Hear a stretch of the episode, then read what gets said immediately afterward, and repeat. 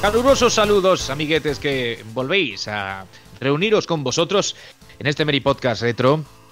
Bueno, yo no sé si, si, deberíamos ya ponerle la etiqueta. Creo que al final nos va a salir un programa retro, ya os lo adelanto. Nosotros hoy parece que la cosa podría prestarse a acercarse un poco más a tiempos recientes, pero como ya sabéis, la cabra tira el monte. Estas cabras que os hablan eh, pintan muchas canas y seguramente nos acaba saliendo un programa en la línea de los que venimos haciendo últimamente. Decía que muchísimas gracias por haber querido sumaros una semana más a nuestra charleta eh, añeja, un tanto vetusta, eso no lo podemos evitar, como decíamos, y que son calurosos los saludos porque estamos en fechas en las que, salvo que tengáis el ventilador, incluso con atomizador, como el que tiene Mote seguro por ahí cerquita, ahora nos saludaremos, dando guerra, o el aire acondicionado a todo meter, muy probablemente estéis, pues como estábamos nosotros, pasándolas un poco canutas por aquello de, las temperaturas que sufrimos. Y sobre eso precisamente, o en parte, va a versar este programa que ya empieza, vamos a mm, hablaros, hablar entre nosotros, pero de alguna manera también transmitiroslo para que podáis después comentar eh, al pie de esta publicación lo que pues, os venga a la memoria y os apetezca.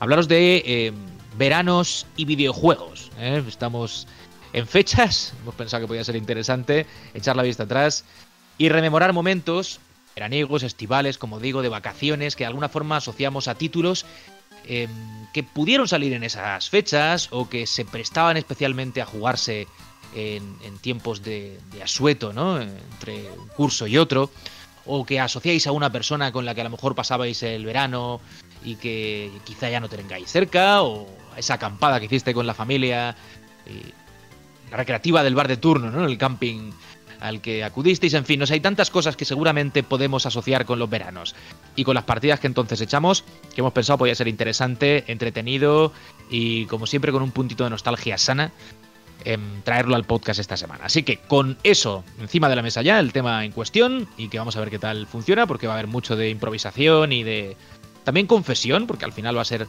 lo hacemos siempre, pero hoy casi que más. Bastante personal lo que acabemos contando. Empieza este podcast con los habituales. Fran, como siempre a la cabeza, te saludo. Muy buenas, ¿qué tal estás, tío? Hola Juan, muy buenas tardes, noches, días, de cómo te pille. Eh, Por noches estarán más fresquitos, pero Dios sabe. sí, la verdad es que espero que la gente esté disfrutando todo lo que se pueda de este verano tan atípico. Eh, que no tengamos muchos sustos como el de como el de Lleida, porque si no el verano va a ser complicado, pero bueno, que mientras se pueda, que la gente disfrute, que la gente vaya a playa con precaución, respetando las medidas de seguridad, de, el, distanciamiento. Y si veis que no podéis, pues quedaos en casa y jugar a videojuegos, que eso es 100% COVID free. Espero. eh, nada, que pues sí, encantado de estar aquí. Vamos a compartir un poco esos bellos recuerdos veraniegos bueno, videojuego verano, verano videojuego, tiempo libre.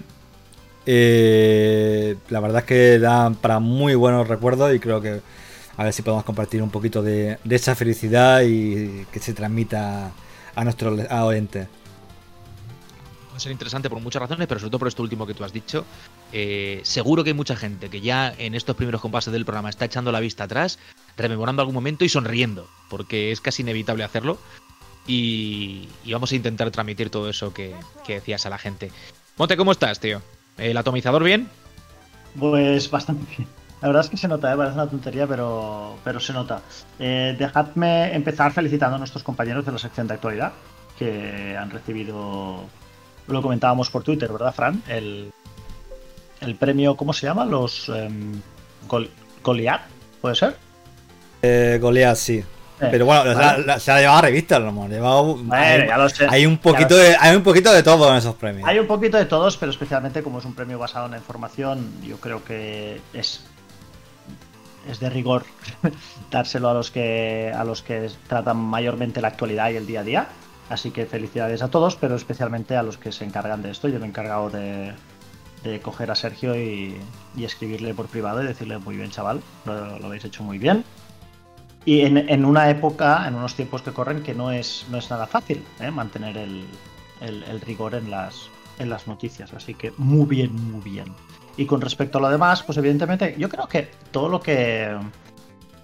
Casi todos los podcasts que existen en el, en el, en el mundo son bastante personales, pero estos que hacemos nosotros, y especialmente a lo mejor también el de hoy, es un, es un podcast personal, porque tiene opiniones muy personales, pero además es un tocan la patata, ¿no? De cada uno, son cosas que nos recuerdan momentos a lo mejor que, porque no recordarás un mal verano, ¿no? Digo yo, recordarás algo que te traiga buenos recuerdos, ¿no? Y eso asociarlo a un videojuego en particular, esperamos que los títulos que vamos a decir hoy, que yo francamente no sé los que van a decir ninguno de los que va a decir mis compañeros, em, pueda resonar un poco con vosotros y de alguna forma transportaros, aunque sea en un mínimamente en un corto espacio de tiempo, a, aquellos momentos que también pasamos nosotros en los, en los veranos de nuestra infancia. Eh, está bien, Mote, porque eh, eh, estoy oyéndote y, me, y mis recuerdos van a, Pienso en un aeropuerto y pienso en, en, aviones a pie de pista y todas esas cosas y me da me dan buenas sensaciones. ¿Qué tienes ahí montado? Eso, no, lo que, lo que tú oyes, ¿vale? Es el atomizador. Y no, ah. me da igual, o sea, no lo pienso apagar. No, no, no. No, podemos estar seguros de que no es la PS4. no, esto hace bastante. Porque no te diríamos a ti, claro. Nada, nada, no, te preocupes. Lo, Está jugando a Last of Us 2, mm, eh, se pone así, ¿eh? Lo primero, lo primero, que nadie. Que nadie... 600 metros para ponerlo en el bloque de enfrente. Sí, exactamente. Tenéis la opción de escuchar este ruidito y tenerme a mí vivo o escuchar ¿sabes? O no escuchar nada y tenerme muerto. No respondáis. Ya no, no quiero saber la respuesta. Hacemos un. Eh, bien, eh, lanzamos la pregunta, ¿la tenemos? ¿La tenemos lanzada? No, vale, bien. Eh, Relaño, ¿cómo vas, tío? ¿Qué tal todo? Pues voy semi derretido. Eh, o sea, yo necesito unos cuantos vaporizadores de esos. De esos que, que se he comprado mote, al menos 10, 10 o 20 y rodearme de ellos porque vamos. Aquí las la temperaturas son siempre muy peculiares, vamos, pero, pero vamos, ya con el paso de los, de los años uno se acostumbra y ya, ya volverá, ya volverá el, fresquito. Así que, pues muy bien. Y sobre todo con, con, este podcast, pues tanto por los juegos que vamos a tratar como por la época, yo creo que también va a ser algo, algo refrescante forcada que pretendía meter aquí con calzador juegos casi salidos ayer, eh, los considera retro, pues, oye, es libre de hacerlo, pero, pero que tenemos que saludar también porque esto es como un petinto. ¿Os acordáis que decía, son adoptados pero hay que quererlos igual? Pues lo mismo. Esto, esto está hoy, en fin, así. Pues yo me he tenido que ir de Córdoba, no huyendo de relaño, sino porque es que realmente en Córdoba no se puede estar directamente de la temperatura que hace. Me venía a un sitio un poco hay que aguantar, Forcado, hay que aguantar un poco, sí, con un poco de clemencia. Tampoco una cosa loca, pero bueno, un poquito más de clemencia. Con esos 45 graditos. Eso es. Pero a mí es que me van echando de ciudades. Antes lo comentaba con Motenay, que a mí me echaron de Mallorca de niño por hablar de. Ya te quedan pocas, ¿eh? Ya te quedan pocas las que no persona non grata. Ahora me han echado de Córdoba por hablar de Sekiro. Esto tiene muy mala pinta. Así que lo que, lo que voy a hacer es que yo creo que ya no voy a hablar de videojuegos, sino, sino solamente en podcast como este en el que, bueno, al final te dejan hablar de los juegos que te dé la gana y, ya está. Eh, así que me tendré que ceñir a estos recuerdos que tengo, que son un poco random, ¿eh? porque en el fondo yo ahora mismo no recuerdo eh, juegos que yo tuviese en consola, en ordenador, en que, con los que jugara mucho tiempo en verano, pero en cambio sí que tengo muchos recuerdos, me estoy acordando ahora de muchos juegos a los que después he jugado bastante o, no he jugado tanto, pero por, sobre todo porque te lo ibas encontrando por los sitios donde ibas veraneando y al final pues se establecía ahí un pique importante y, le daba fuerte. Así que bueno, a ver, yo hablaré de esos jueguecillos. Y sobre los dos juegos que no son retro, bueno, pues luego al final del podcast. Bonus track, bonus track. bonus track, exactamente. Hacemos un DLC de juegos no retro. Bueno, mira, yo me voy a quedar con esto si queréis, ya estamos todos presentados, nos ponemos un poco manos a la obra. De, del encontrarse juegos por ahí, porque eh, seguramente mucho de lo que vayamos a comentar hoy tiene que ver con eso, ¿no? Con, con los viajes que podíamos hacer en un momento determinado y con el descubrir en los salones recreativos de los pueblos donde estuviese veraneando, o, o, en el bar, como decía, del, del, camping, o en fin, no sé, en las mismas paradas de, carretera a veces, ¿no? Eso también me ha pasado a mí, de ir con el coche en ruta, parar en un bar un poco random y que tuviese una recreativa ahí en un rincón y, y la emoción de qué te, qué te acabas encontrando. Así que eso también es un tema por el que podemos empezar. Yo, por ejemplo, puedo contar, mira, por, por romper el hielo, eh, en esa línea. Y, y, si queréis podemos coger ese filón y luego a lo mejor ya ir eh, randomizando un poco la cosa con lo que nos vaya viniendo. Pero yo recuerdo que, en el recreativo, los recreativos, sala, el salón recreativo de mi barrio jugaba muchísimo a Street Fighter 1 cuando llegó y es seguramente el primer juego que yo terminé, esto creo que lo contaré en algún programa. Y, luego desapareció la, la, máquina. Bueno, pues le llegó el turno a otras y esta poco a poco pues fue perdiendo protagonismo y desapareció.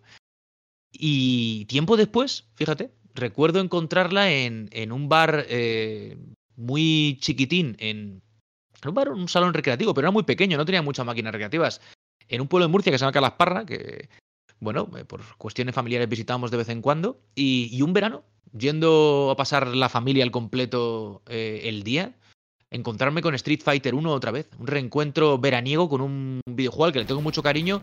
No tanto por ser el, la primera parte del juego fetiche como sabéis mío, sino por, por ser el primer juego que, que terminé en, en, los salones recreativos. Así que, mira, yo la lanzo ahí. Si queréis podemos ir por esa línea. Hombre, por, por mi parte, sobre todo, lo que más recuerdo es eh, esa estancia veraniega en Fuengirola, eh, que digamos suele ser la, el sitio de vacaciones típico de, de los cordobeses. Vamos, cada vez que llega el verano prácticamente media Córdoba se, se va para allá.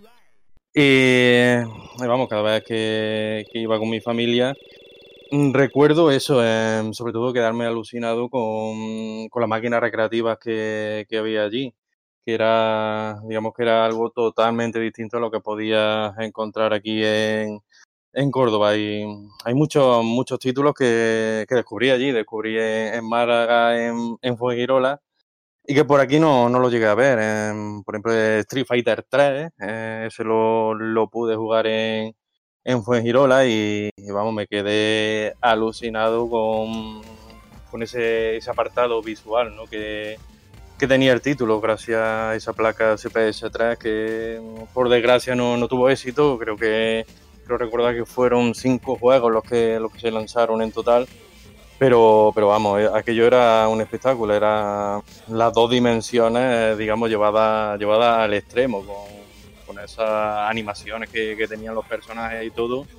Y, muchos otros juegos, en, Metal Slug 3 eh, también lo, lo caté en, en Fuengirola, en, en Marvel Superhéroes, vamos, hubo Hubo mucho, hubo mucho. Y, claro, luego ya el problema llegaba cuando, cuando llegaba al hotel, ¿no? O sea, allí, por, digamos que por los 80, por los 90, no, no había la facilidad que tiene ahora de que te puedas llevar eh, cualquier portátil, eh, incluso una tableta, un ordenador y, ahí te puedes meter chorrocientos juegos y, y no hay problema, ¿no? Eh, en aquellos tiempos pues había que ingeniársela, ¿no? Para llevarse una consola de, sobremesa o algo, incluso con, la televisión, porque las televisiones que había allí, digamos que eran de los tiempos de, del nodo, más o, menos. Y ahí no. La calidad no era la misma, ¿no? y recuerdo también eh, tirarme bastante, bastante verano en, el hotel sin pisar la, la playa, pasándome, pasándome títulos hasta incluso llegar a los tiempos de, PlayStation. Eh, juegos como Silent Hill me lo, me lo llega a pasar de esa manera. Así que, que vamos, playa poca, pero videojuegos todos los que se podía animar. El relaño iba, iba de vacaciones a jugar, vamos, a los recreativos. Claro, A, lo, mío, a lo mío. A lo tuyo. Yo la verdad es que a, a, mí me pasa algo parecido. Yo tengo los recuerdos que tengo así de juegos de verano de la infancia, tengo dos muy, muy imborrables, ¿no? El primero es Claro, del viaje de estudios de octavo de EGB, la enseñanza general básica, que nosotros la hicimos, creo, todos los presentes, y el viaje de estudios que hicimos por, ¿por dónde fue? Por zona de Valencia.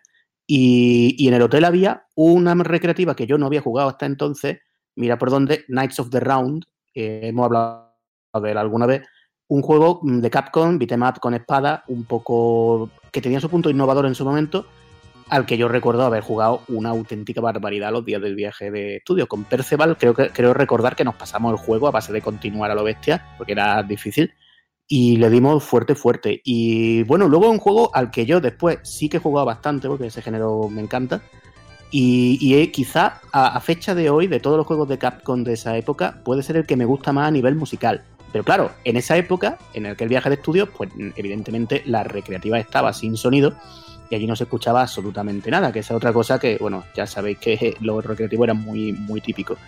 Y luego un poco en la misma línea, también me acuerdo de otra vez que estuve en la Alpujarra Granadina y por el hotel había un juego que ese sí que es verdad que quizás es un, uno que a fecha de hoy parece mediocrillo, pero que a mí en su momento me impactó mucho y, creo que en su momento era un juego de impacto hasta cierto punto. Lightning Fighter se llama, es una recreativa vertical, un shoot vertical de Konami, eh, que no sé si lo recordaréis, que era un juego que tenía dos bombas, dos magias, digamos, que uno era un rayo brutal y otro era un dragón que salía dando vueltas por la pantalla. No sé si os acordaréis. Ese juego era del año 90 y yo creo que para su año, el año, vamos, que es que acababa de salir cuando yo lo vi en aquellas vacaciones, era un poco por delante de su, de su época. Y ese sí que recuerdo además el sonido y el sonido también era muy llamativo. Y era una especie de clon de Raiden, pero tenía también mucho, mucho punto. Y ya digo, yo es otro juego que a fecha de hoy, cuando hago raids de estas que yo hago jugando shoot maps, todavía le suelo pegar fuerte. Y esos quizás son los dos juegos que yo recuerdo más de recreativas así de verano. Bueno, yo no, no me gustaría usar la recreativa, porque seguramente tenéis, vosotros sí que recuerdo algunas, pero yo voy a tirar un poco más para adelante y uno de mis juegos que a los que le tengo más cariño y, y con los que, bueno, con los que me identifico más al verano fue con Worms, porque mm, solía reunir, fue uno de los juegos que, una de las pocas veces que he reunido, hemos reunido, hemos estado cuatro delante de un PC. Era relativamente más sencillo, a lo mejor juntar cuatro personas delante de, una consola por el tema de cuando se podían jugar cuatro personas, pues a lo mejor ponte a un, a un, a un FIFA o a un Pro o una cosa de estas que, que también hacía bastante verano, ¿eh? Pero Worms, tío, era una cosa que yo recuerdo estar jugando mm, hasta altas horas de la madrugada, em, con condiciones exóticas y con los y con los colegas, tío, y nos reuníamos allí y como era un juego jugado en un solo ordenador y era un juego por turnos, daba, o sea, tú en realidad estabas de charleta y el y el Worms era el la excusa, ¿no? Tú estabas allí, tal, no sé qué, unas risas, ahora comentabas otra cosa, ahora... Eh, ¿Sabes? Y, hostia, trae muy, muy buenos recuerdos esa época, porque aunque eh, básicamente Worms, eh, quien no conoce el juego, es un juego de hacer el mal y es posiblemente un juego que destruye tantas amistades como el, el 1, más o menos, ¿no? El, sí, sí, creo que el 1 ha destruido más amistades que ha creado amistades. No sé si estáis de acuerdo, pero me da, a mí me da esa impresión. Pues Worms también, porque tú tenías que decidir a, cuál de tus amigos puteabas si había dos opciones, ¿no? Y, y joder, esa pseudo, pseudo tensión daba mucha, o sea, creaba calorcillo también. Y no sé, me trae, me trae muy, muy gratas experiencias, me trae muy, muy gratos recuerdos de, de, de los veranos de, pues ponte, de mi adolescencia. Han estado observando atentamente. No, no, no, sí, sí, estaba... No, estaba haciendo estaba investigando una cosa, pero la, la sacaré a colación más adelante, mientras tiraré de algunos de los recuerdos así más inmediatos, quizá por orden cronológico y siendo, eh, siendo algo bastante relevante. Eh, yo recuerdo que cuando tenía, no sabría deciros la edad, pero era bastante joven. Hay una edad, yo siempre hablo mucho de que en mi pueblo, donde yo me crié, había varios salones recreativos y, es verdad. Pero para mí la realidad los salones recreativos no empezó hasta cierta edad porque había yo tenía más limitaciones de que no podía entrar a los salones recreativos por mis padres. No pensaban que eran apropiados ni por la gente ni bueno, tampoco sabían mucho muy bien qué es lo que había ahí. A lo mejor pensaban que eran tragaperra o vete a saber. Pero bueno, habían, estaban los chavales fumando. Sí, era un ambiente un poco ¿Y ahora ¿Te dedicas a lo que te dedicas por venganza, Fran? Admítelo. si le preguntas a mi madre, seguramente te dirá que sí. Gran parte, gran parte puede ser que haya, ¿eh? Yo recuerdo que mis padres también eran muy contra videojuegos y aquí estamos. O sea que mis padres realmente no son anti videojuegos, nunca han sido, pero sí es verdad que en el salón recreativo del pueblo, pues, eh, bueno, pues pensaban que no, que no era el más adecuado y por tanto pues no me dejaban entrar, básicamente. Yo, obviamente, pues, me escapaba, para mí entrar al salón recreativo era un poco como una, una gran aventura eh, y peligrosa, eh, pero pero bueno, eh, no, no, no, disfrutaba, no estaba yo en el salón negativo. Para mí era una cosa furtiva. Y un verano que estuve, me fui de campamento, ¿se puede llamar campamento? Sí. Eh, Eh, básicamente dejar al crío, en este caso a mí, en un campamento de inglés en la playa y así poder ellos tirar, mis padres estar un mes de descanso, que seguramente lo agradecerían.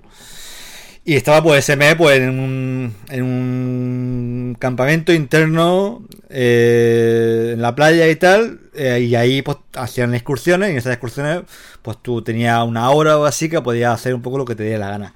Y obviamente pues yo experimentando mis primeras nociones de, de libertad y rebeldía y teniendo en cuenta que mis padres estaban a muchos kilómetros y no se iban a enterar, supuestamente, eh, yo aproveché y me iba a la hora o las dos horas que estábamos de palica, pues unos intentaban echarse su primer amor, otros comían helado y yo me iba a la recreativa. Y ahí es donde descubrí, por, primera vez, por ejemplo, tengo un recuerdo vívido, que la primera vez que vi a Final Fight y la primera vez que jugué a Final Fight fue en uno de estos recreativos de, de Pueblo Costero. No, no me acordaba, no me acuerdo, no, no sé cuál, no sé cuál, no sé cuál era. Y, y tengo ese recuerdo de, no solamente de verlo, sino de jugarlo que para mí era como muy emocionante. Y lo recuerdo con, con mucho impacto, me causó mucho impacto porque además era un juego tan... eh, Yo estaba acostumbrado pues, al Astra en esa, en esa época seguramente. Y claro, ver, ver la prim- por primera vez Final Fight eh, imponía. Yo también había visto Shinobi, por ejemplo, en recreativa en algún bar o algo así, que eso sí que podía, eso sí que podía tocarlo, eh, la recreativa del bar, la mítica recreativa del bar, del bar o restaurante, que es una costumbre que desgraciadamente se ha perdido.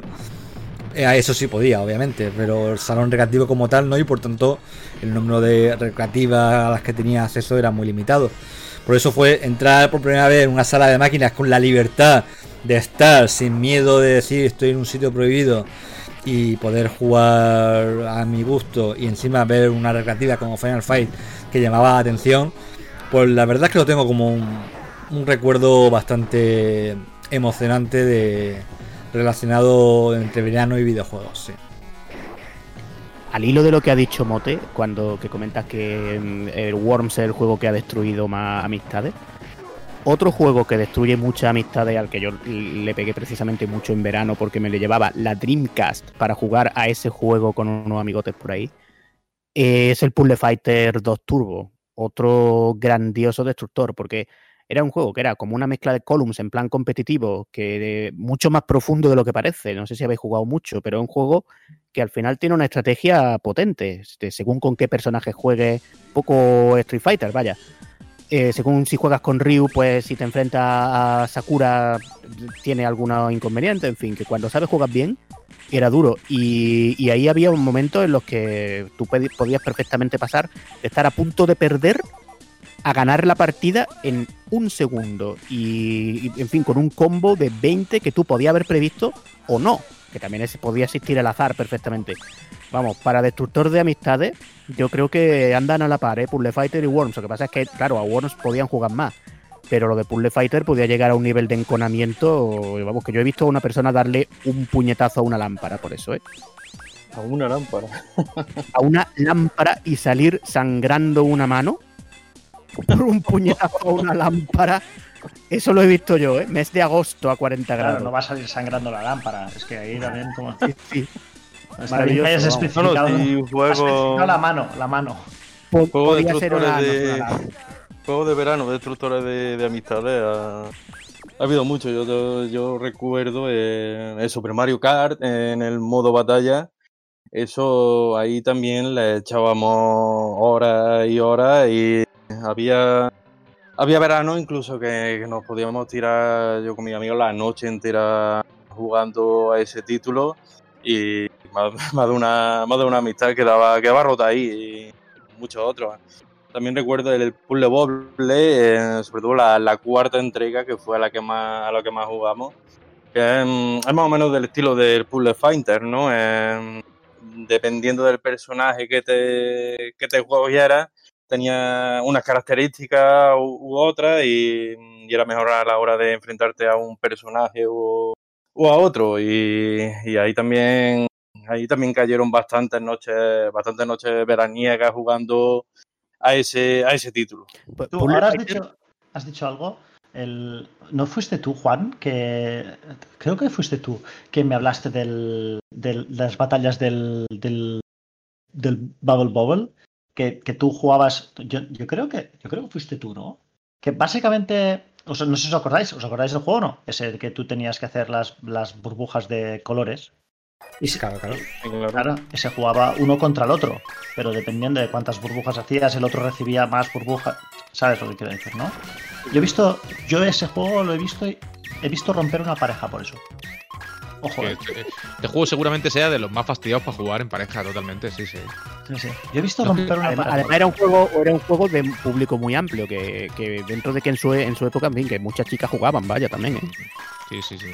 Sí, yo fíjate que estáis hablando de, de- y creo que mucha gente asociará veranos a eso, a, a juntarse con amigos, eh, ya no solo por la noche, ¿no? Que podías eso, pues trasnochar un poco y tal, sino eh, de forma indiscriminada a cualquier hora durante el resto del día, ¿no? En la playa, en los apartamentos, quien se fuese a pasar allí el verano, o en casa del colega del barrio sin tener que ir corriendo a tu casa después porque al día siguiente tocaba madrugar y cenar pronto y eso. Pero más que el, el rollo competitivo de los juegos eh, a dos o incluso a más eh, jugadores. Yo siempre que puedo, como decía antes, saco a colación el tema de Micro Machines y ese magnífico cartucho eh, con otros dos eh, slots ahí para conectar mandos extra, ¿no? Eso fue el un buen detalle de Codemaster, ¿eh? Claro, claro, o- el compartido, el compartir los mandos de la Play 1, ¿no? Para también jugar al, al Micro Machines de la, de la Play 1, que, que era un poco ortopédico, pero al final le cogías el rollo y era súper viciante.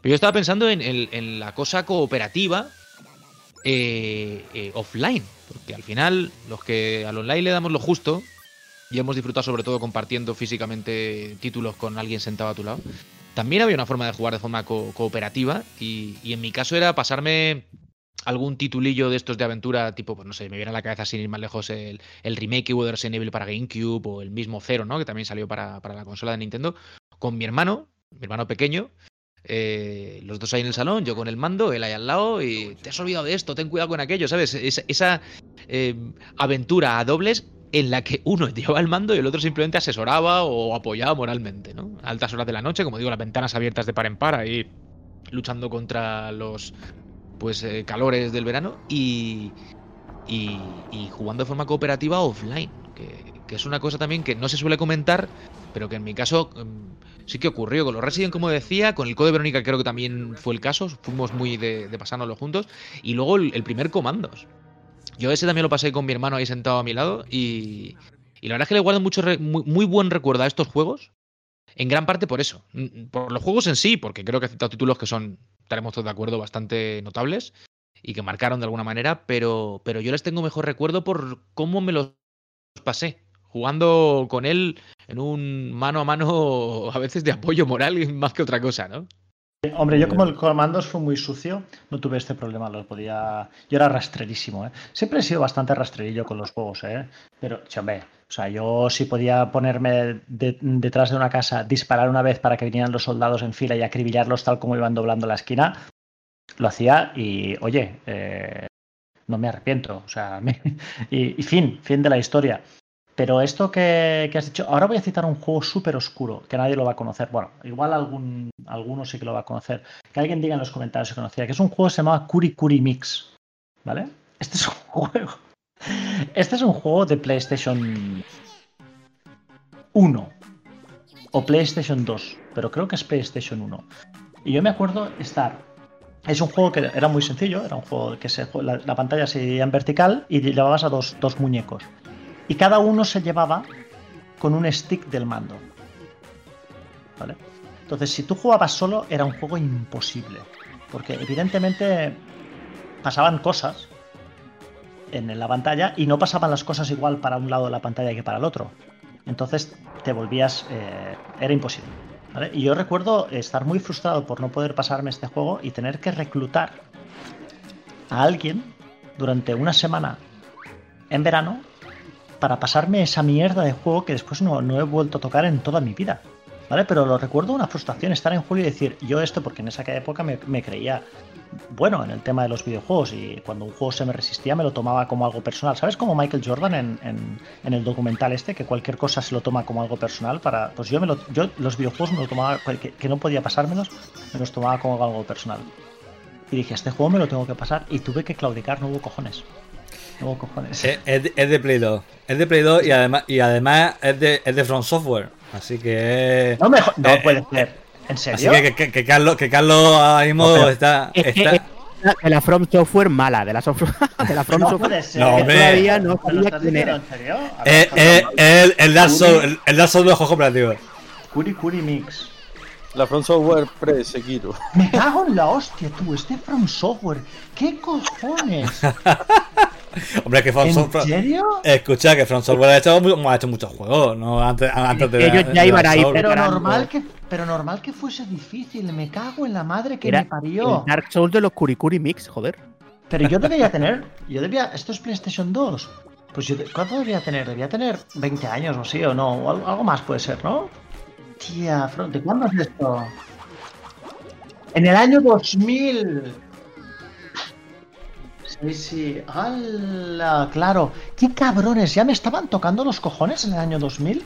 ¡Qué Ya cabrones! Estaban ya ahí, no sabemos si estaba el Hidetaka Miyazaki todavía, pero, pero bueno, ya estaban ahí preparándose para Dark Souls. No, Pues, Miya- oye. Mi- Mi- Miyazaki no estaba ahí. eh. Pues se, se olvida. Yo lo- os lo digo, si a los que nos estáis escuchando, esto es muy oscuro. Si habéis hecho este descubrimiento junto con- conmigo de que, de que Curi Curi Mix era de, de- de- de From Software, entenderéis el por qué era tan difícil. No tenía ni idea de que era de From. ¡Qué cabrones! Ok, ok. podemos Ahora lo entiendes, ¿no, Mote? Ahora Hostia estoy puta. entendiendo lo que ¿En pasaba serio? aquí. Tocándome los huevos desde el 2000 y no han dejado desde, ¿sabes? Desde entonces. Hostia. Qué bien, qué guapo esto. Oye, otra Bueno. cosa, otra cosa de que tenía en muchos veranos, ¿no? Que, que quedaban para el recuerdo, mm, aunque no solía, no solía ser algo habitual, pero yo lo he llegado a vivir dos veces y es mm, el estreno de una nueva plataforma, ¿no? Una nueva consola. Era algo que, claro, se solía dar más en Navidades, eh, era el regalo típico de, de Navidades, pero al menos en dos ocasiones he podido estrenar nueva plataforma en, en verano y, y han llegado a ser unos veranos eh, inolvidables. La, la primera vez fue con un Atari ST que logré convencer, convencer a mis padres para que me lo compraran para estudiar en verano. eh, les, les pude convencer, así que aquel verano fue, fue mítico. Además, que me hice con el ordenador, con, con un pack que veía de, de 20 juegos, con auténticos clasicazos como Afterburner o Gauntlet o, o muchos más. Y, y vamos, por supuesto, ya fueron todas todas las tardes con los amigos y todas las noches hasta, hasta altas horas jugando jugando ya a esos, a esos títulos. Eh, Estudia- estudiando, ya- ¿no? No Eh, jugando. hostia, eh, la estudiando, los juegos. La recreativa del Afterburner, ¿eh? Ojo, ¿eh? Aquello era, era del otro mundo, tío. Yo la primera vez que subí, que era la primera. Yo creo que fue la primera recreativa que costó. que costaba 100 pesetas en lugar de 25, ¿no? Una de las primeras, tío. Pero aquello era acojonante. Duraba, durabas La un. Sí, correcto. La que era Esa, esa. eso, sí, sí, sí. Sí, sí, sí. Yo la, la versión de, de cabina no, no llegué a verla. Ju- llegué Durabas a jugar al Afterburner, pero solo con, digamos, la recreativa normal, con la palanca y poco más. durabas un puto minuto y medio, evidentemente, como en, en todas las recreativas que pisabas por, por primera vez, pero joder, qué momentazo ese minuto y medio que pasabas, ¿no? Salías de allí dentro diciendo, ok, son 100 pesetas, que, que era un, un gasto muy elevado porque decía, son cuatro partidas a otra máquina, ¿no? Pero, jodo, es que no había otra experiencia igual. Esa recreativa era tan impresionante que yo recuerdo, eh, me viene a la cabeza ahora que salió en un programa de televisión, en un concurso de estos locos, tipo Si lo sé no vengo, no sé si era Si lo sé no vengo, presentado por Jordi Hurtado. Y una de las pruebas que ponían era un programa que ponían pruebas así para fastidiar al personal. Pues una de las pruebas era jugar una partida al Afterburner, ¿eh? Y claro, era gente que no había jugado pasártelo nunca. en una partida. pasárselo no, no te lo exigían. Pero mm, eh, ponte en el caso de personas que a lo mejor no habían jugado nunca un videojuego y lo primero que le metían en aquella recreativa y a jugar una partida al Afterburner, que es un juego mm, que hasta que le coge el tranco no, no es sencillo. ¿eh? Eso tiene que estar por ahí por YouTube, tiene que ser graciosísimo. Vamos. A ver, lo- de todas maneras, lo- la prueba de fuego sería meterlo en un, en un G-Lock, ¿no? Una recreativa Oh, de, G- oh, de. Y lo, y lo que es muy posterior, ¿no? De- de Es, posterior, sí, 400, sí, sí, sí. Pero bueno, eso la experiencia, yo, yo he montado un par de veces, valía un ojo de la cara, pero la verdad es que impresionaba, sobre todo pues, veías la recreativa ahí, que parecía que te iba a comer.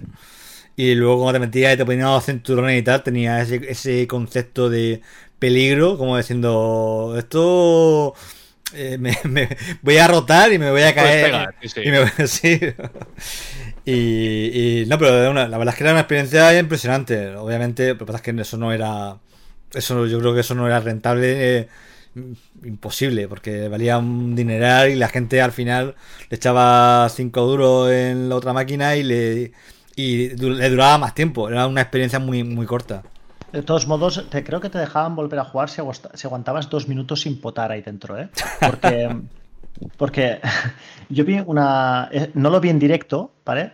Pero sí que vi como la máquina estaba eh, parada porque le estaba, estaban limpiando.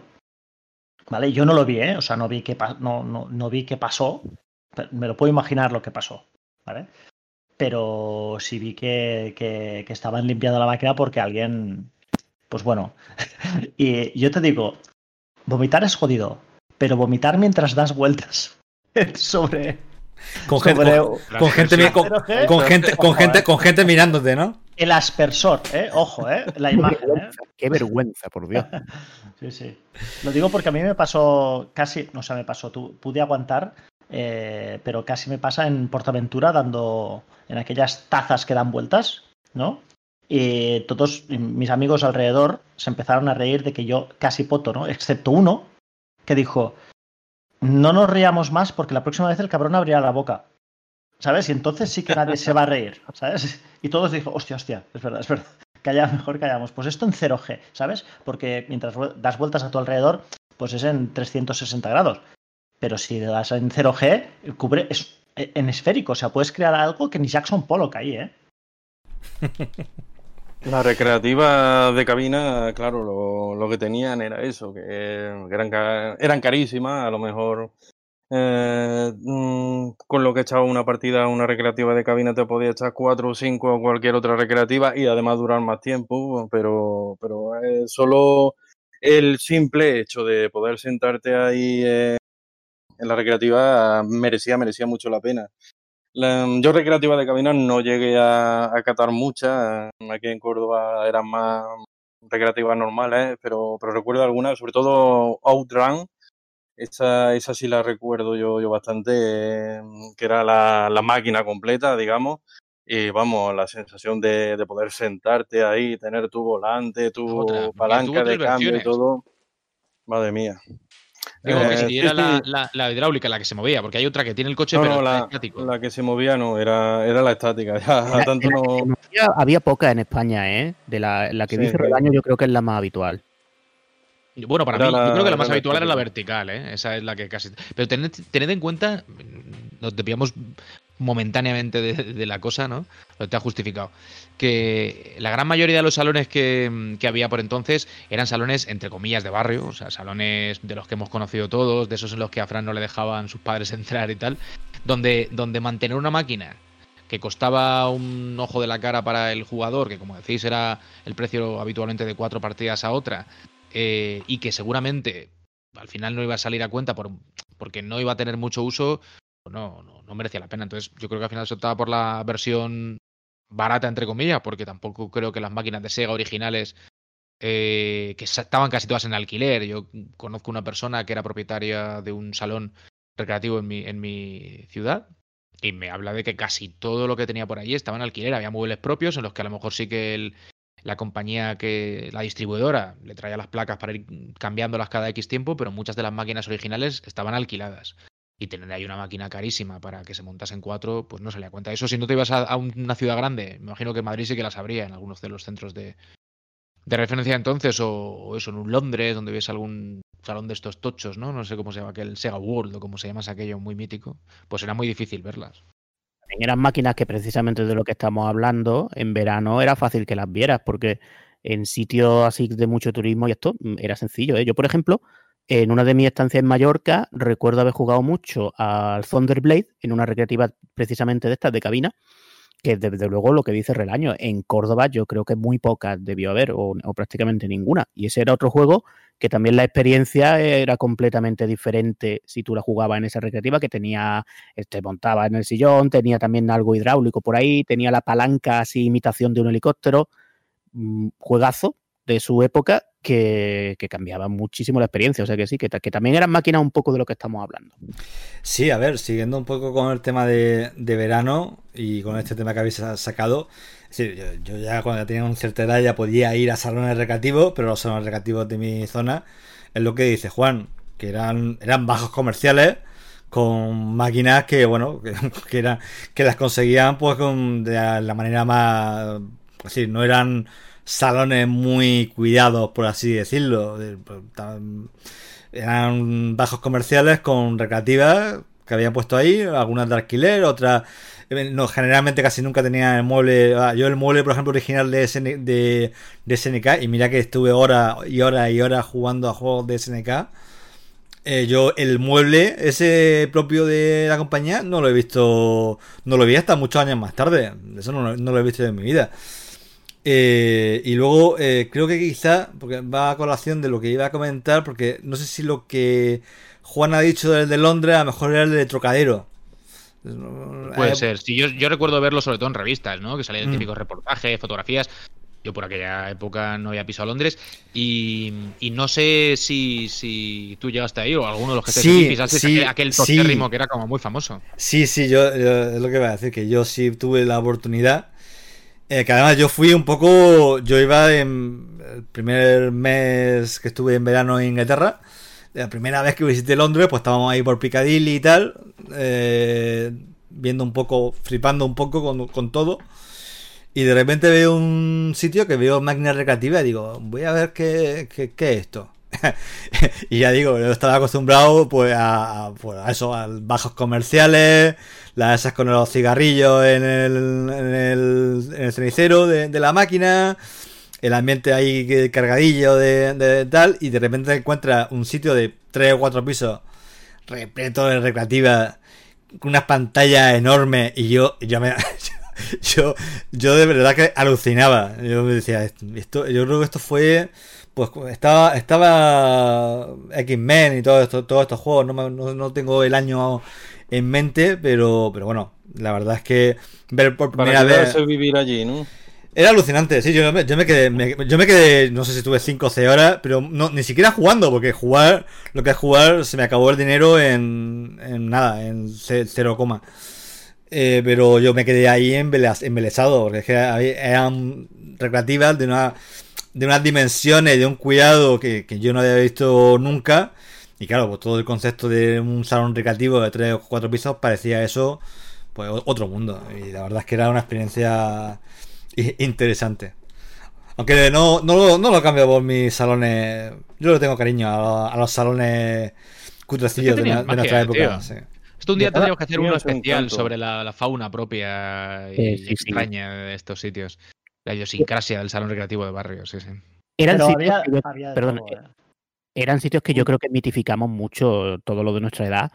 Creo que tenemos mitificada la idea del salón cuando en realidad lo que nos gustaban eran los juegos pero es verdad que el ambiente del salón no era el, el mejor ambiente de, de, la vida. No yo, sé, yo tenía su pasar, propio Yo he llegado a pasar mal, ¿eh? O sea, yo claro, contaré mis traumas. Un día es me que echaré este en el tema, diván este del tema Mary lo hablemos. y lo contaré. este tema es mejor que lo hablemos un día porque desde luego da para, da para podcast y además largo. Pero creo que eh, un sí, poco sí, el resumen total es ese, que, que, mitificábamos el sitio, era, era como, por ejemplo, en mi caso, era el, el, gran momento de la semana, era ir a jugar a las tortugas ninja, ¿no? Pero, oiga, el sitio, cuidado, o sea, que tenían su parte de razón nuestros padres, aunque fueran un poco castrantes en ese momento. Tenía, tenía que saber dónde, dónde te metías, digamos, y, y conocer, digamos, la, la, fauna, ¿no? Que se, que se juntaba por, por allí para saber eh, mantener flora. las distancias, ¿no? Con, con los más peligrosos. Había ese tipo en la máquina del millón, ¿no? En el pinball, siempre, que siempre era el mismo, que parecía que nunca abandonaba la máquina. de recreativo, de, de recreativo recreativo por España, ¿no? Era el mismo. Era el mismo, tío. Con, el, el, pantalón, el pantalón un poco demasiado bajo por la parte de atrás, ¿vale? Y, y, un poco, y siempre, porque en aquella época, evidentemente, se podía fumar en los, en los salones recreativos y en tantos otros sitios, se podía fumar hasta en el cine. Y, y, siempre, y siempre allí, tío. Entrases a la hora que entrases, el tío estaba allí. Que dices, ¿será verdad? Es, es, es animatronic, ¿sabes? Es, no sé, es un-. Pero, no sé, es algo que siempre tengo la imagen grabada de entrar en el salón recreativo. Me acuerdo que a veces íbamos a veranear a. Bueno, a veces estuvimos veraneando en un, en un camping en, en- y entraba al salón y siempre estaba ese tío. Y dije, claro, me pensé, es el dueño. No, no, era, era un tío que vivía allí, por lo visto, ¿no? Había, se, había, trincherado allí y no salía de la máquina de pinball. Me hubiese podido gustado probar esa máquina. Eso sí que es un trauma. Nunca la pude probar. Siempre estaba ese puto tío. Igual sigue allí. Escucha, estaba pensando eh, en una cosa que es también un poco así de estas de trauma. Vamos a confesarnos un poquito, y esto sí es de verano. Recuerdo eh, lo que me costó paciencia, ¿no? Una demostración de paciencia absoluta. Em, vivir el lanzamiento de Street Fighter 2 en Mega Drive, que ya he contado cuando hicimos el especial, pues aquella eh, reserva muchos meses antes en el Canadian de mi, de mi ciudad, en Elche y tal, ¿no? Y, y los meses esperando, pasando por allí, no, no tenemos noticias y tal, hasta la famosa llamada, etcétera. Pero bueno, la historia va un poco en lo que pasó después, ¿no? El juego, si no recuerdo mal, sale en un octubre o algo así de. Creo que es octubre del año que fuere, que ahora no recuerdo, pero en octubre. Y cuando llega el verano, un amigo del colegio me pide el juego, ¿vale? Me dice, no, tío, déjamelo, tírate la Mega Drive, venga, tal, no sé qué. Digo, vale, te lo dejo, pero ten cuidado con él, que yo siempre, he sido muy, muy friki con el cuidado de los, de los juegos. Ya pues, un cartucho, ¿no? Ni que fuese un disquete o algo que se pudiese rayar, pero bueno, venga, vale, tal. Y se va a Santa Pola, típico veraneo de, de Elche, que la gente emigra en verano y se va, se va a la casa en Santa Pola. Total, que voy un día a pasar ahí el, el día, valga la redundancia, a casa de mi amigo y subo y el juego, tío, estaba puesto en la consola. O sea, no lo sacaba. Digo, pero espera, tío. Tú no sacas el juego cuando terminas de jugar y lo metes en la caja. Ah, no, tío, yo lo dejo ahí puesto. sé que parece una gilipollez. Pero... Hostia, estuve a punto de abofetearlo, coger el Street Fighter y salir corriendo hacia Elche, que puede haber en coche 20 minutos. Digo, bueno, pues lo que tarde, ¿sabes? Este, este cabrón ha dejado el juego las dos semanas que lo tiene metido en la consola sin sacarlo. Es un trauma que llevo yo ahí, ¿eh? de, de, de, estos de verano. ¿ves? Eso lo recuerdo como algo menos, menos placentero. Ahora, ahora, ahora, te interesa solo la caja, ¿no? Ya no te interesa el juego. Entonces, esta obsesión como con dice, las como cajas. dice mi hermano, todo lo que viene precintado no hay que desprecintarlo por si dentro hay una loncha de chope en vez de un CD. Entonces, yo soy. te, te, ahorra la, la, la, desilusión. El de gusto. Correcto, correcto. Oye, oye, oye, Juan, ¿cuántos, ¿cuántos juegos dejaste a partir de esa experiencia? Pues mira, a, a esta persona nunca más. Eh, además, yo siempre le decía, le decía, no, no, tío, lo que hiciste con el Street Fighter no te lo perdono. No, tío, pero yo no sabía, digo, me da igual. Y luego, eh, yo he sido muy poco de dejar juegos, entre otras cosas porque algunos desaparecieron. Yo tenía un R-Type Delta maravilloso de PlayStation que no sé dónde está. O sea, lo dejé y le perdí la pista. Sí, sí. Que además son juegos valorados, ¿sabes? Pérdida, ¿eh? Hombre, esa es una pérdida mala. Sí, sí, sí, de lo mejor de PlayStation 1. Claro, entonces me pongo en esas, empiezo a pensar en algún jueguecillo más que seguramente eh, no tuve que dejar en su época, de GameCube hay alguno también por ahí y tal. Y, y a mí lo de dejar juegos, hombre, a ver, entiéndeme. Si firmamos con sangre y todo eso, que lo devolverás y que si no me comprarás tres iguales Como precintados. como y que... como. Pues entonces igual sí te lo dejo, ¿no? Oye, Claro. pues nosotros cuando éramos pequeños, eh, los que teníamos MSX, intercambiábamos cartuchos que en la época, te estoy hablando de Contigo éramos- mismo, ¿no? No lo tenía nadie más. No, no, no, no. En, en clase, tío. Siempre en tenía clase- algún amigo que lo tenía. No, no, no, no, era curioso porque en clase éramos cinco los que tenían el MSX. Cinco. Pues ya es difícil ¿eh? que se llegaran ¿Vale? a juntar Además, te cinco puedo, con un MSX. te puedo- te puedo En, decir. en Andalucía era imposible, ya te lo digo mira, yo. En estaban, Andalucía que va. Estaban, sí que no. estaban, te voy a decir, Tony Barraseta. Albert- Alberto Sánchez, Tomás Pintor, eh, em, estaba evidentemente yo y estaba eh, Roger Señol. Estos éramos los cinco que teníamos MSX en clase, de una clase de 28. Y con estos cinco, tío, circulaban los juegos. eh, ¿Te imaginas que alguno de ellos me está escuchando? Puede escribir en el comentario que es verdad, porque era. Porque era- y, eh, ¿Sabes? Y nunca, ninguno. Y esto estuvo durante años. Nosotros estamos hablando, pues, la época de cuando teníamos, yo qué sé, te estoy hablando, pues 10, 11, 12, ¿sabes? 9, 10, 11, 12, 13. Sí, sí. O sea, y nunca, y eran juegos que eran terriblemente caros en proporción a lo que costaban los juegos de la época, entiéndeme, porque eran juegos que costaban eh, 5.000 pesetas de las de antes o 6.000 pesetas de las de antes, que cuando los juegos costaban 1.000, los juegos normales, ¿no? Los juegos en cinta, quiero decir. O sea, que eran... Yo, eh, yo era solía jodido. Yo solía dejar juegos, pero siempre antes de dejarlo le quitaba el manual de instrucciones porque es que si no siempre me lo, siempre me lo perdía y vamos, cuando me devolvían el juego lo abría y no veía ahí el manual de instrucciones, pillaba unas peloteras tremendas y claro, mis colegas me decían, pero, pero si solo es un tros- unos trocillos de, de papel, es un cuadernillo, ¿por qué te pones así? "¿Cómo? Pues cómo no me voy a poner así, ¿no?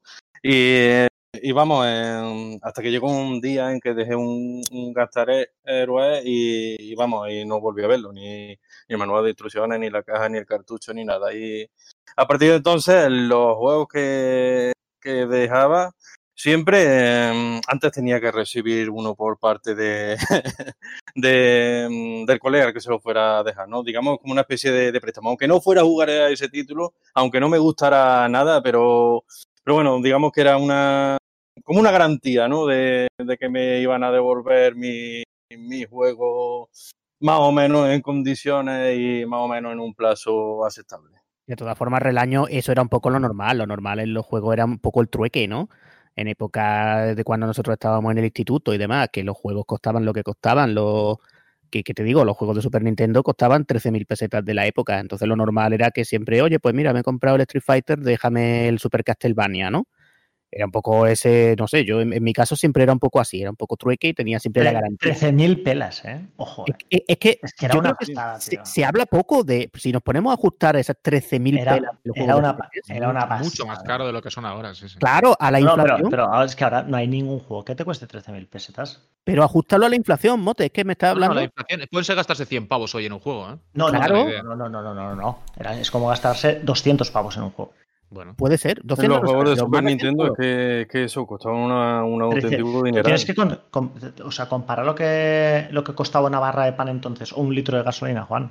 Es que mm, es una pasada, tío. Sí, yo pienso más en términos de sueldo, ¿vale? Que un sueldo bueno de la época podían ser 100.000 pelas, ¿vale? Vamos a poner un sueldo estándar tipo, Sí, pero un sí, sueldecillo, que ahora pueden ser esos 1.200 pavos, y, y- y hago un poco que, los 100 euros en las 10.000 pelas, para que la gente se haga un poco la idea, en, en función a lo que estoy diciendo, no tanto lo que costaba una barra pan, que como tú dices sí que había una diferencia abismal con respecto a lo que hoy pagas, ¿no? Y con lo que compras una antes compraba 5.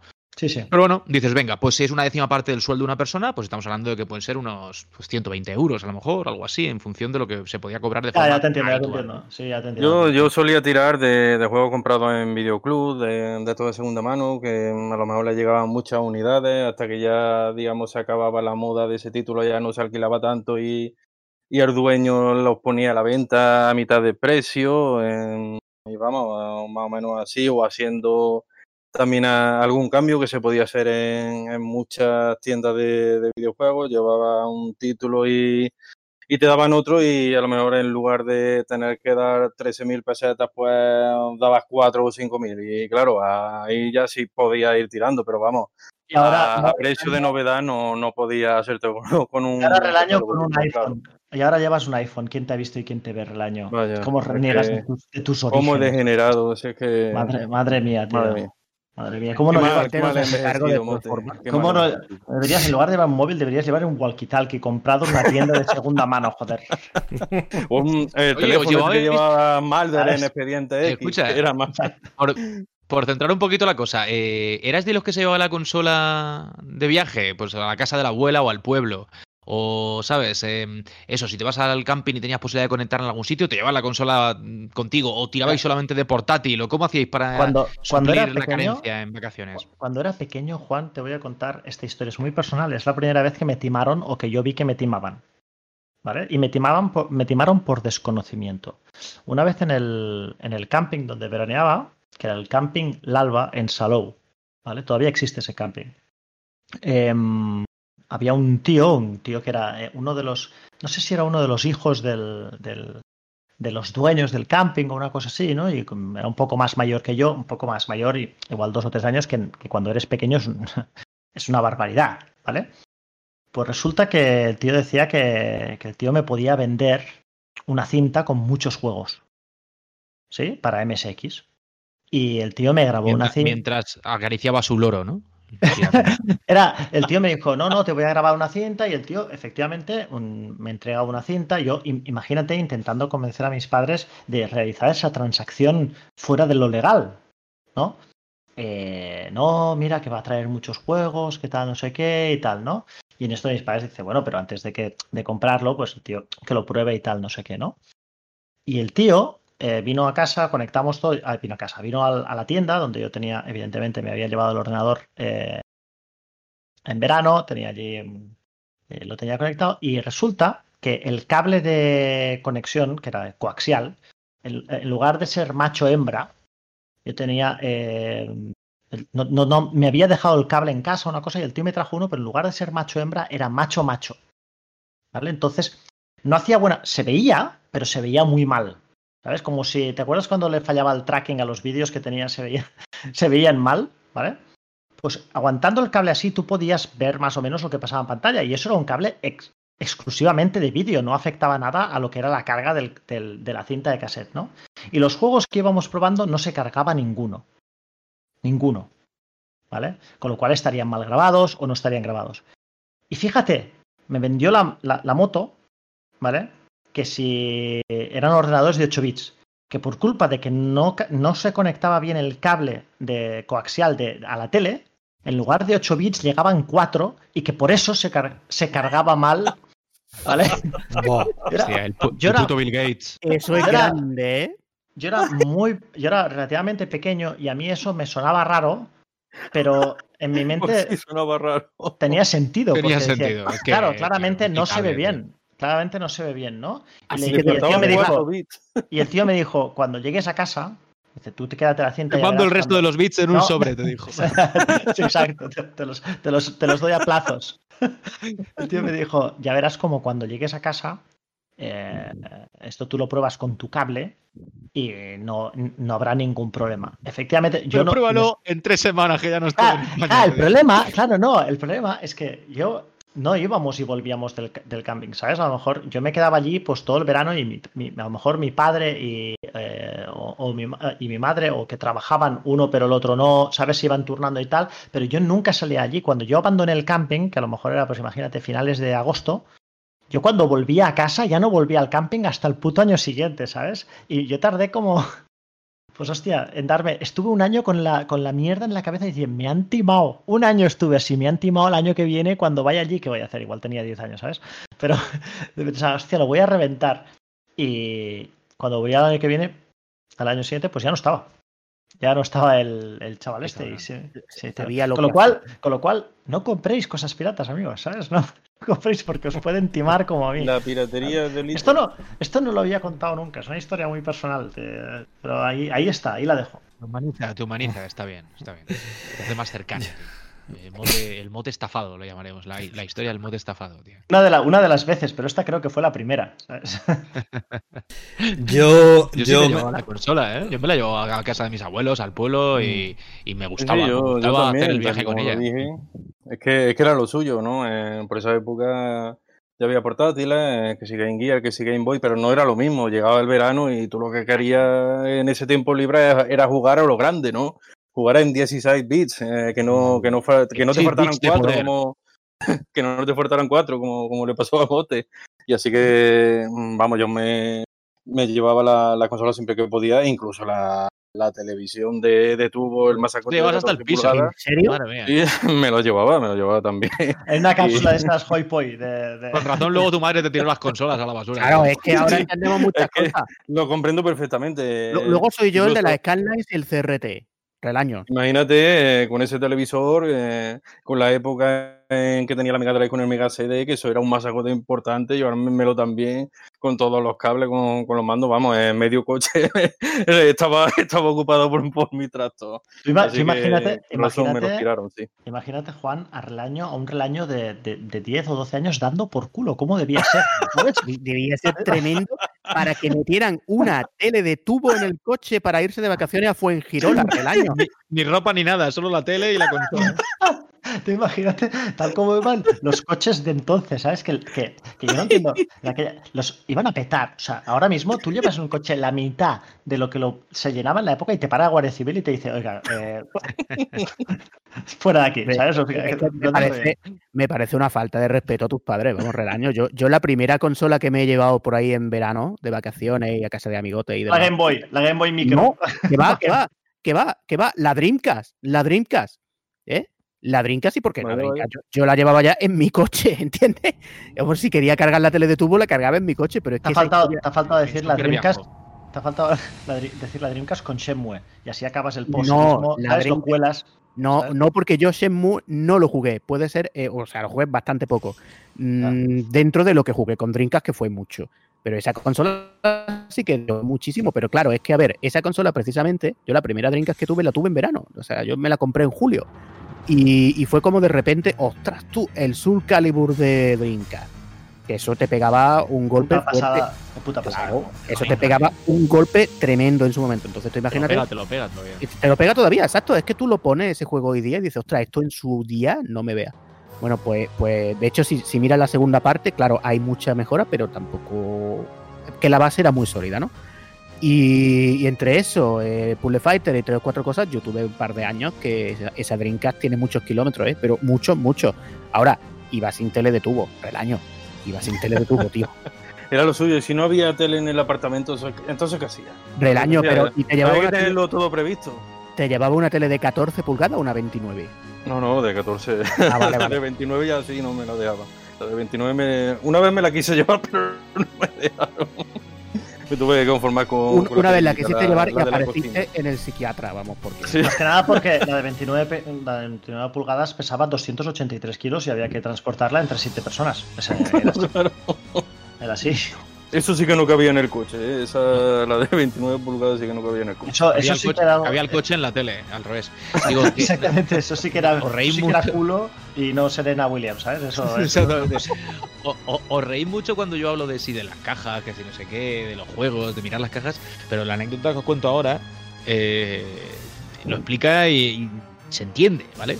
O sea, estamos hablando de una época, esto que voy a contar, es época de ordenadores de 8 bits, en los que básicamente la caja era el juego, es decir, lo que tú veías en la portada era lo que comprabas y pagabas, porque lo que venía luego en la cinta A, eso ya era otra historia, y hemos hablado de eso en alguna ocasión en el programa, de las capturas de Amiga para venderte juegos de Spectrum o de Amstrad, ¿no? El, la estrategia un poco... em, Llámalo, llámalo estrategia, llámalo falsa publicidad engañosa. ya- eh, correcto, de, de men- de mentira, ¿no? En la que Sí, se sí. fundamentaba aquello. Pero la caja era importantísima y, y a mí me sigue pareciendo maravilloso mirar una caja de aquella época hechas en cartoncillo y tal, sobre todo si se han conservado bien, porque es como que tienen una personalidad que ya los juegos de ahora no tienen. Y me acuerdo de estar en el pueblo de mis abuelos, yo me iba a pasar siempre alguna semanilla con ellos allí antes de que llegase la familia, y, y esa época del, del CPC, ¿vale? Todavía no teníamos consolas en casa, teníamos el ordenador con su casete. Y llega mi familia, llegan mi- mis padres y mis dos hermanos, y mi hermano Javi, que es el, eh, digamos, el que está más cerca en edad y con el que comparto la, afición, está un poco más de forma enfermiza, llega con el Golden Axe de Amstrad, que había comprado en una tienda que yo no sabía ni que eso había salido en Amstrad, lo había jugado en recreativa en algún momento, pero ya está. Y, y estar dos semanas hasta que volvemos a, a Elche del Pueblo mirando la caja. Mirando la caja. Digo, ¿pero lo has puesto? No, tío, no, no lo he puesto. Eh, lo he traído sin, sin poner para ponerlo cuando volvamos juntos. Y leyendo las instrucciones, mirando la caja dos putas semanas. O sea, casi como si fuese un templo, tenerlo ahí encima de la mesita en el, en el pueblo y el disfrute al volver cargarlo, porque además es un juegazo en Amstrad. Y eso también lo asocio al verano, por ejemplo. Ese título siempre estará en mi memoria como eh, un capítulo especial de los veranos de la infancia. Eh, a mí me pasó en. Me pasó algo parecido en Inglaterra. Que me compré. Me compré una compilación de última. Eh, no me acuerdo cuál. Pero vamos, una. Creo que estaban casi todo, casi todo. Y además en una edición chula y con. Con, una- con unas instrucciones, con las, con las típicas ca- instrucciones de la época detalladas, que esas que te podías perder. Y estuve un mes con la caja, porque claro, no, tenía ordenador ni tenía medio de jugarlo, pero estuve leyendo un poco el manual, así hasta que puede hasta que puede jugar en España, pero la verdad es que te entiendo perfectamente. Yo iba a comentar un, yo iba a comentar un poco de que a mí me, a mí me costaba llevarme la consola. Yo tiraba, me tiraba bastantes semanas en el pueblo de mi abuelo, un pueblo muy, muy pequeñito en el interior de Almería. Eh, que no tenía que no tenía absolutamente nada que hacer era a menos que estuviera mi primo que, ti- que tiene la misma edad y con el que podía jugar y tal eh, ¿Cómo, cuando cómo se llama el pueblo? Somontín se llama Hmm. Está cerca de un otro pueblo que se llama Lula de Río, que es más- que es más conocido. Pero eh, es complicado. Si no ha ido por la Interior, ¿no? Es una zona de interior. interior, inte- interior de Almería, sí. Un pueblo, un pueblo, un pueblo pequeñito. Eh, y, y me costaba mucho porque mi madre tenía la, la idea de que las consolas rompían las televisiones. Esas cosas que, que lo- lo- lo- los adultos, los adultos Maravilloso. se montan. Esa idea la han tenido muchas La han tenido mucho, la han tenido Bueno, mucho. La, han tenido muchas, muchas, muchas madres y padres. Así que yo tiraba, yo tiraba de Game Gear, eh, pero ah, ya a partir de un año ya conseguí decir, mira, yo me llevo la- mi Super Nintendo y tengo un recuerdo muy, muy eh, luminoso, por así decirlo, de pasarme dos grandes juegos en, e- en ese periodo de, de- auténtico eh, sopor, porque es que no, en el pueblo no podía hacer absolutamente nada. Además, lo- los pocos críos que había en el pueblo se metían conmigo. O sea que yo estaba ahí encerrado en mi, en mi casa, ahí en plan fortaleza soledad. Y tenía todo el tiempo del mundo, claro. Más allá de rellenar cuadernos rubio y, y, Santillana y tal, cuando yo terminaba un poco con eso, no tenía nada más que hacer. O veía la tele o veía Canal Sur, que en esa época, bueno, en esa época entre, entre, Canal Sur y Telecinco con- y tal, y ponían dibujos mm, por la mañana y tal, se podía medio sobrevivir. Y luego tenía la, y luego tenía la consola y yo tengo recuerdo de horas y horas y horas jugando. Pasa- no, jugando. Es que en un verano, por ejemplo, solo tenía Super Castlevania 4. Que no, no está mal para Le eh, dicen tenerlo. por saco al resto de críos, tío. Era muy. Sí, sí, sí. Claro, tío. Eh, pero- y, y yo sufriendo, pero sufriendo, pero en plan diciendo, no, esto, si no es que no tengo otra cosa que hacer, o sea, voy, a, voy a pasarme Super Castlevania 4 y, y, me y yo sé que Super Castlevania 4 es un juego relativamente fácil dentro de, de la saga, pero tampoco yo he sido nunca ningún virtuoso de, de- del mando. Y la verdad es que me, me costaba. Y otro juego, bueno, Los últimos niveles son durillos, ¿eh? otro nivel- el, el- el nivel de la torre, el nivel de la torre, que es uno de esos niveles fa- mm, cuando le daba a, a los estudios te caes y te mueres. Cuando le daban a los estudios por poner scroll scroll forzado, mm, bueno, oye, a ver, habría que ver más de un jugador hoy en día, a ver eh, todos esos jugadores que de Fortnite y tal que se creen tan habilidosos, te- quería verlo yo en un juego, en un juego de eso. Eh, bueno, en fin, no, es una tontería porque seguramente lo harían sin, sin problema, a, a- a- a base de repetir, que es como lo hacíamos nosotros. Eh, y luego otro que también Aselai. Y Aselai. mm, Iba a decir ese mismo, Fran. Iba a decir ese mismo. No sé por qué. Me ha recordado lo mismo. Pues otro. Pues sí, no, no- no he completado muchos shoot'em up. eh, no he sido yo muy ducho y no he completado yo muchos shoot'em up. He jugado mucho y sigo jugándolo. Pero lo que es pasarse y más uno de estos de la época y tal, tipo Thunder Force y tal, eh, a mí siempre me ha costado bastante. Y ahí me lo pasé, pero me lo pasé a base de echarle horas y horas y horas porque me, me costaba. Son dos juegos que tengo en esa en ese periodo veraniego encerrado en el pueblo y lo tengo con, con- con mucho cariño. Ese es mi gran recuerdo de verano. Otro tiene otras cosas. El primer beso y todas esas cosas tan americanas. Y yo tengo el pasarme eso para Castlevania. Eye, Yo, eh, yo, yo, vamos, de aquí a, de aquí Lima. Yo no, no lo, con- no- no lo cambio. Con los años te das cuenta, con los años te das cuenta de lo sobrevalor que está una cosa y, Total- lo, totalmente. y, lo, y, y lo mágico de otra. Absolutamente. Suscribo 100%. Es total.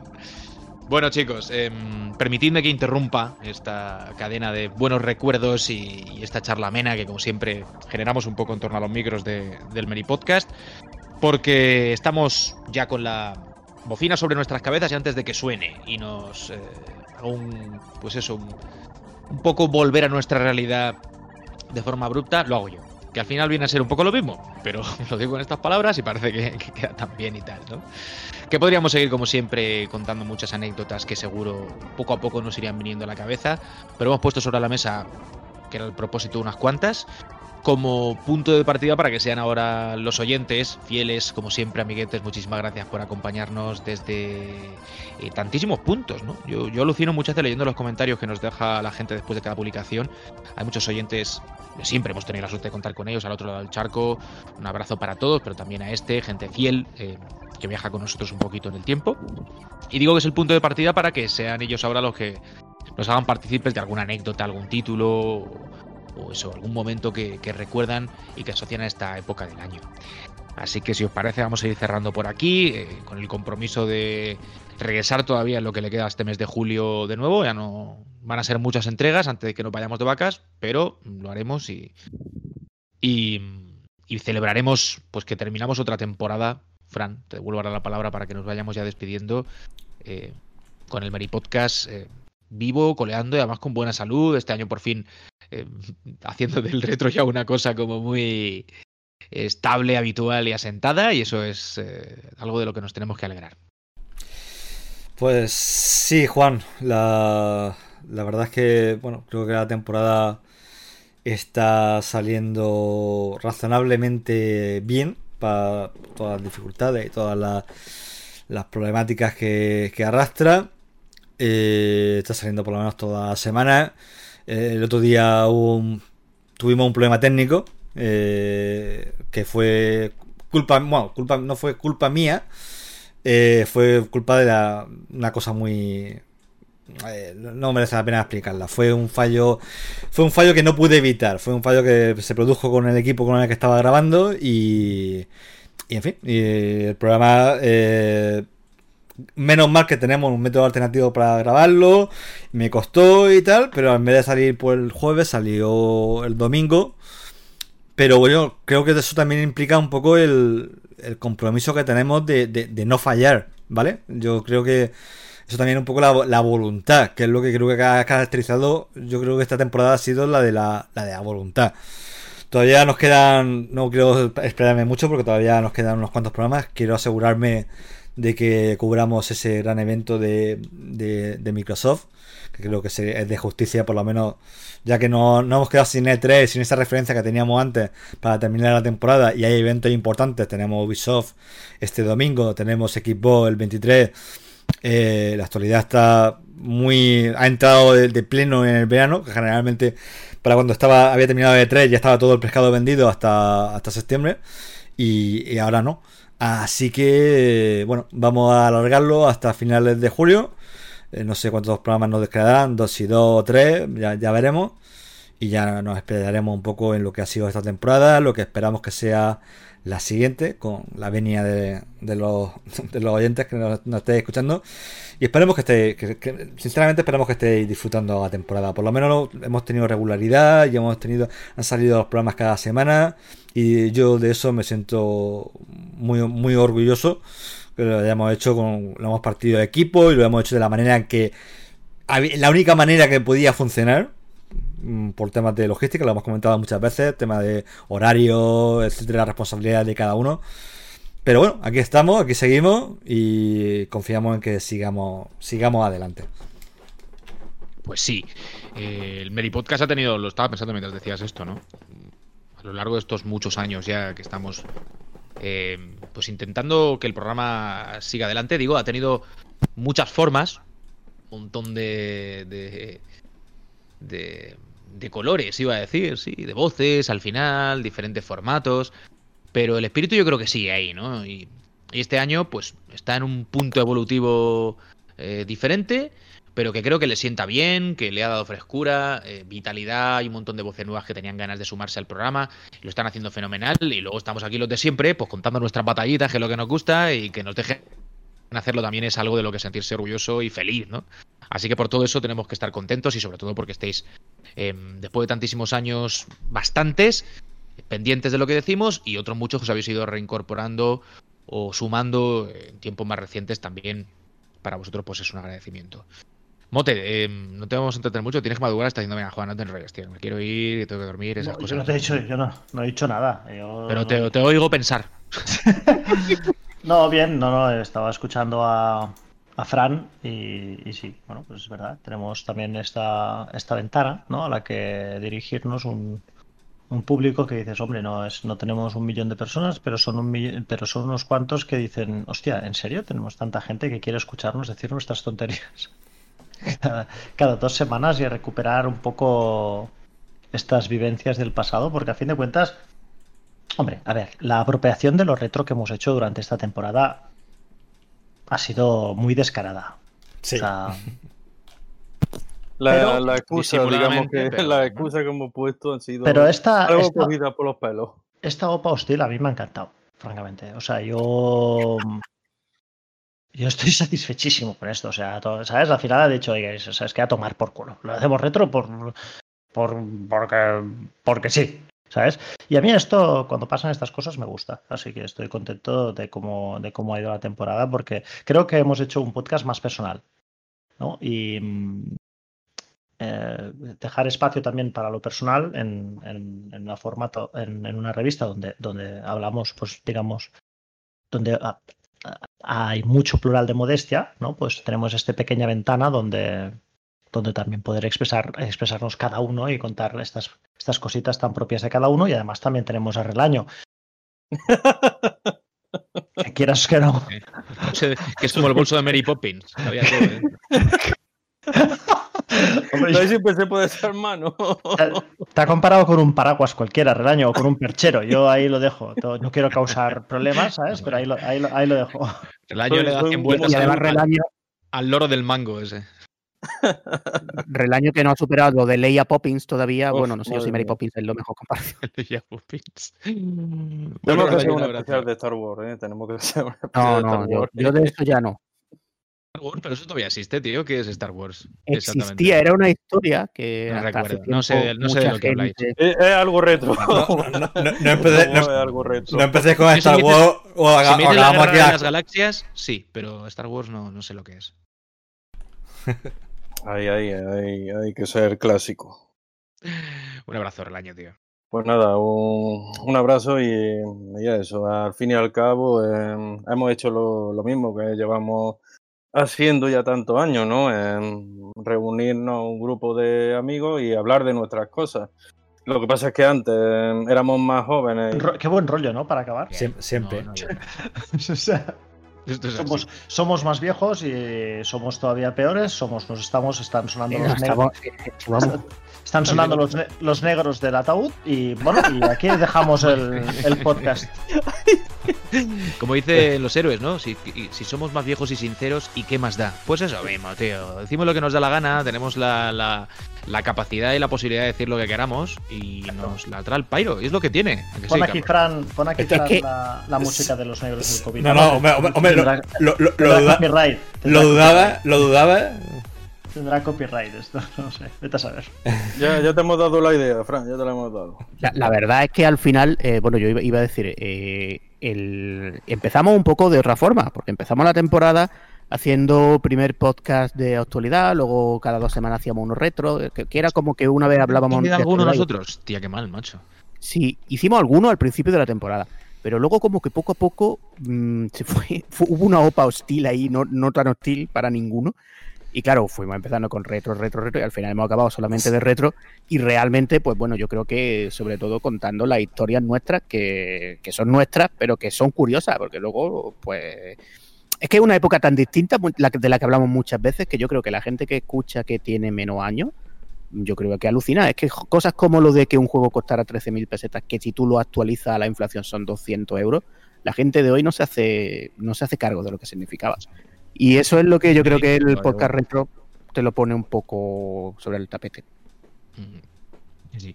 Hablamos de pesetas con una soltura que deberíamos planteárnoslo también, ¿eh? eh hay habrá gente que diga, hostia, lo de las pesetas, tío. Como Nos- si se inventara la moneda. cosa. ¿Sabéis que costaban que- 4.500 flonklis? Los flonklis, ¿los, acordáis, ¿los acordáis de los flonklis? Hombre, no, de- hablar de esto nos pone automáticamente en grupo de riesgo COVID. O sea, esto. Sí, sí, Tenemos sí. suerte de estar aquí hoy, también te digo. Hemos Exactamente. llegado a, a estos días de julio, que no se sabe muy bien cómo, teniendo en cuenta lo, lo que somos. Pero aquí estamos, aquí estamos. Hemos ¿Verdad que- Sois personal de riesgo, es que, es que sois personal de riesgo, ¿eh? Sí, es del otro, madre mía. En fin, amiguetes.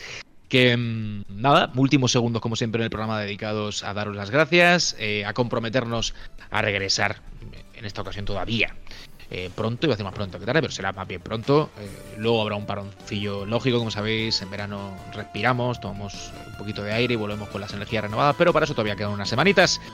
Así que no eh, andéis muy lejos, no os alejéis demasiado del, programa, de la revista, porque tenemos más cosas que contaros y, queremos que estéis ahí para escucharlas. Así que como siempre, muy grande y sincero, un, eh, un saludo grande jugad mucho, rescatad vuestras máquinas, antiguas que están esperando, les deis amor ahí en un cajón, bastante eh, dispuestas a haceros disfrutar otra vez.